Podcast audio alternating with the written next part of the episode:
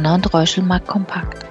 Herzlich willkommen zu einer neuen Folge unseres Biweekly Talks mit Carsten Mumm, Chefvolkswirt bei Donner und Reuschel. Ich bin Eva Fiedler und führe Sie durch das Gespräch. Wir freuen uns, dass Sie dabei sind. Guten Morgen, Carsten, und herzlich willkommen zur zweiten Folge unseres Podcasts in diesem Jahr. Hallo, guten Morgen, Eva. Auch im neuen Jahr bleiben die Themen ja dieselben. Corona, Inflation, Lieferkettenprobleme und eine hohe Volatilität an den Märkten. Heißt es für uns durchhalten bis zum Frühling und dann wird alles besser? Ja, das ist tatsächlich die ganz große Hoffnung. Wenn wir die Punkte mal ganz kurz der Reihe nach durchgehen, dann können wir sagen, die Inflationsspitze haben wir in Deutschland höchstwahrscheinlich im Dezember gesehen mit 5,3 Prozent, weil wir hier in Deutschland ab Januar den Wegfall einiger Einmaleffekte sehen werden, vor allen Dingen eben die Wiederanhebung der Mehrwertsteuer am Anfang des letzten Jahres. Das wird jetzt die Inflation so um und bei 1% drücken wahrscheinlich ab Januar. In den USA werden wir die Inflationsspitze wahrscheinlich erst im Januar und Februar überschreiten. Da haben wir ja ohnehin eine höhere Inflationsdynamik, zuletzt 7 Prozent. Insgesamt erwarten wir aber, dass die Inflationsraten global zwar sinken in den nächsten Monaten, aber auf erhöhten Niveaus stehen bleiben. Daraufhin deutete auch gerade jetzt eine aktuell veröffentlichte Umfrage des IFO-Instituts, die nochmal bestätigt, dass Unternehmen äh, weitgehend die erhöhten Produktionskosten an ihre Abnehmer und an ihre Endverbraucher weiterreichen wollen. Also allein dadurch entsteht ein höherer Inflationsdruck.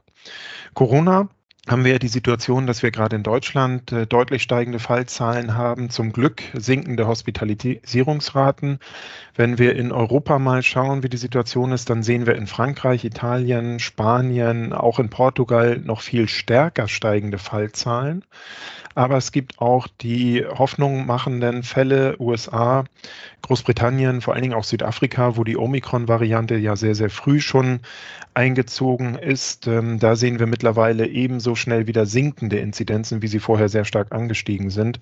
Und damit ist die Aussicht ähm, auf Europa in meinen Augen die, dass wir im Februar in diesen eben genannten Staaten in Europa, die eben sehr stark steigende Fallzahlen zurzeit haben, auch die Spitze sehen könnten und dann ab der zweiten Februarhälfte im März doch eine deutliche Reduktion der Fallzahlen. Bei den Lieferkettenproblemen ist es so, dass es kleine positive Anzeichen tatsächlich gibt, dass die sich langsam entspannen. Beispielsweise der Kiel Trade Indikator des Instituts für Weltwirtschaft zeigte vor kurzem an eine abnehmende Intensität der Staus vor einigen großen Containerhäfen und damit auch eine leicht abnehmende Tendenz bei den in diesen Staus gebundenen Gütern, die also in Containern sozusagen festliegen. Und da gehen wir davon aus, dass diese jetzt beginnende langsame Entlastung sich langsam im Jahresverlauf fortsetzen wird. Das wird wahrscheinlich einige Monate, vielleicht das ganze Jahr überdauern, aber sukzessive sollten diese Lieferkettenprobleme eher weniger werden in den nächsten Monaten, als dass sie sich noch verschärfen.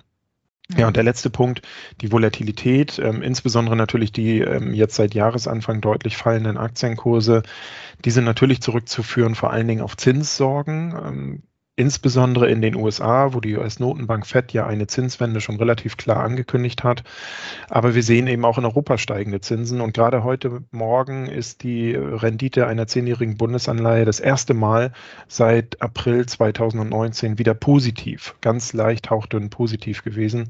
Und das ist natürlich eine Konstellation, die für alle Anlageklassen ja einfach ungewohnt ist, äh, weil wir jahrelang sinkende Zinsen gehabt haben und ähm, wenn wir jetzt im weiteren Jahresverlauf tendenziell leicht weiter steigende Zinsen erwarten, dann äh, muss das ähm, oder wird das sicherlich immer mal wieder für kleinere Rückschläge sorgen. Mhm. Entlastung ja, aber im zweiten Halbjahr überschatteten ja noch diverse Themen wie die Angst vor Stagflation die Wirtschaft. Das deutsche Wirtschaftswachstum enttäuschte ja auch mit 2,7 Prozent und aktuell steigen ja die Corona-Neufallzahlen wieder und belasten natürlich auch die Konsumentenstimmung. Wird entsprechend auch das erste Quartal negativ ausfallen? Ja, das sieht zurzeit so aus. Also wir werden in Deutschland ein wirklich schwaches Winterhalbjahr sehen, was das Wachstum angeht.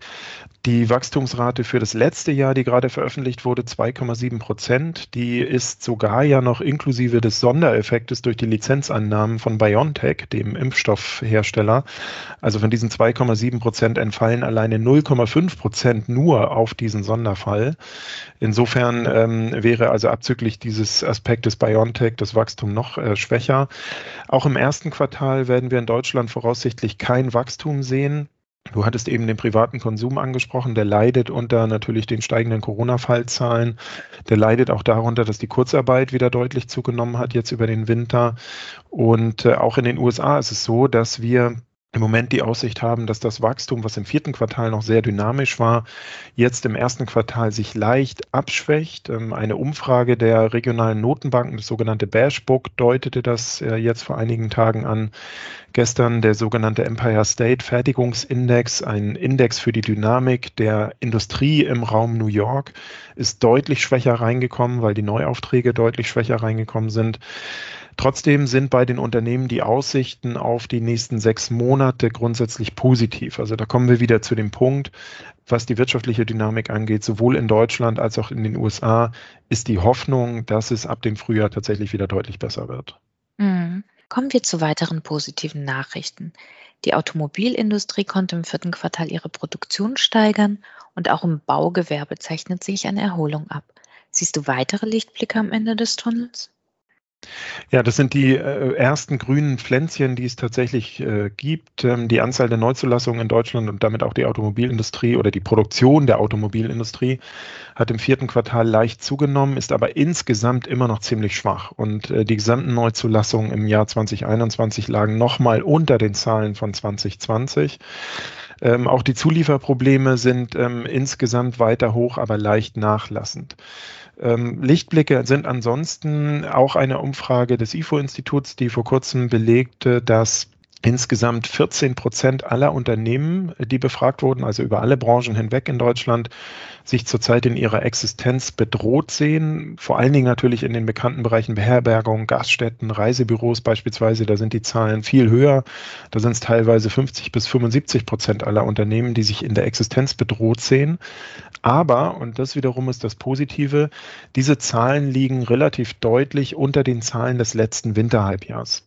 Also daran kann man sehen, natürlich ist das hier wieder ein Rückschlag, den wir vor allen Dingen Corona-bedingt und durch die Lieferkettenprobleme erleben. Aber das Ausmaß ist nicht äh, ganz so schlimm, wie es tatsächlich im letzten Winterhalbjahr war. Und wenn wir über Lichtblicke sprechen, dann muss man auch sagen, dass das Wachstum beispielsweise im letzten Jahr in vielen europäischen Staaten außerordentlich positiv war. Viel besser auch als in Deutschland. Großbritannien, Italien und Frankreich beispielsweise haben Wachstumsraten von über 6 Prozent zu verzeichnen im letzten Jahr. Griechenland sogar 9 Prozent. Auch hier wird die Dynamik jetzt im Winterhalbjahr etwas abgenommen haben. Aber grundsätzlich bleibt die Perspektive auch für das laufende Jahr 2022, dass wir also dann mit dem Frühjahr, mit dem äh, Punkt, wo sich die Belastungsfaktoren bessern, wieder in einen sehr dynamischen Nach-Corona-Aufschwung reinrutschen können. Hm. Schauen wir mal nach China. 20 Millionen Chinesen befinden sich aktuell im Lockdown. Die Konjunktur verläuft schleppend und die Olympischen Spiele stehen vor der Tür. Bleibt China ein Risikofaktor? Ja, zurzeit bleibt China ein Risikofaktor, aber auch ein Lichtblick. Beides zusammen eigentlich, muss man sagen. Denn grundsätzlich sind die Voraussetzungen für eine weiter zunehmende Dynamik in China gut. Ähm, schon das Wachstum im vierten Quartal hat positiv überrascht. 1,6 Prozent zwar nur im äh, Vergleich zum äh, Vorjahresquartal, aber trotzdem mehr als erwartet. Und im Gesamtjahr konnte die chinesische Volkswirtschaft im letzten Jahr über 8 Prozent wachsen.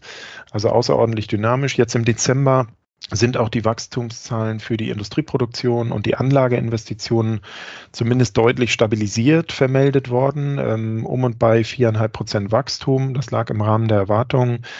Äh, die Notenbank in China hat vor kurzem die Refinanzierungszinsen für Banken nochmal gesenkt, mit der Zielsetzung, dass wieder mehr Kredit vergeben werden soll. Das heißt also insgesamt einige ähm, Aspekte, die doch auf eine Stabilisierung der Wirtschaft in China in den nächsten Monaten hindeuten. Natürlich ist der private Konsum nach wie vor schwach. Vor allen Dingen auch wegen der weiterhin bestehenden No-Covid-Strategie. Du hattest das eben schon angesprochen, Eva. Äh, insgesamt 20 Millionen Menschen sind in Lockdowns betroffen. Und ähm, trotzdem möchte man in Peking natürlich insbesondere über die Zeit jetzt im Februar, wo die Olympischen Winterspiele stattfinden, keine größeren Ausbruchsherde riskieren. Darum wird das die wirtschaftliche Aktivität noch dämpfen. Und ein Risikofaktor tatsächlich ist, äh, wie auch im letzten und im vorletzten Jahr, das vor der Tür stehende Neujahrsfest in China, was traditionellerweise mit sehr stark erhöhter Reisetätigkeit verbunden ist. Das wird man regierungsseitig auch versuchen einzudämpfen in diesem Jahr.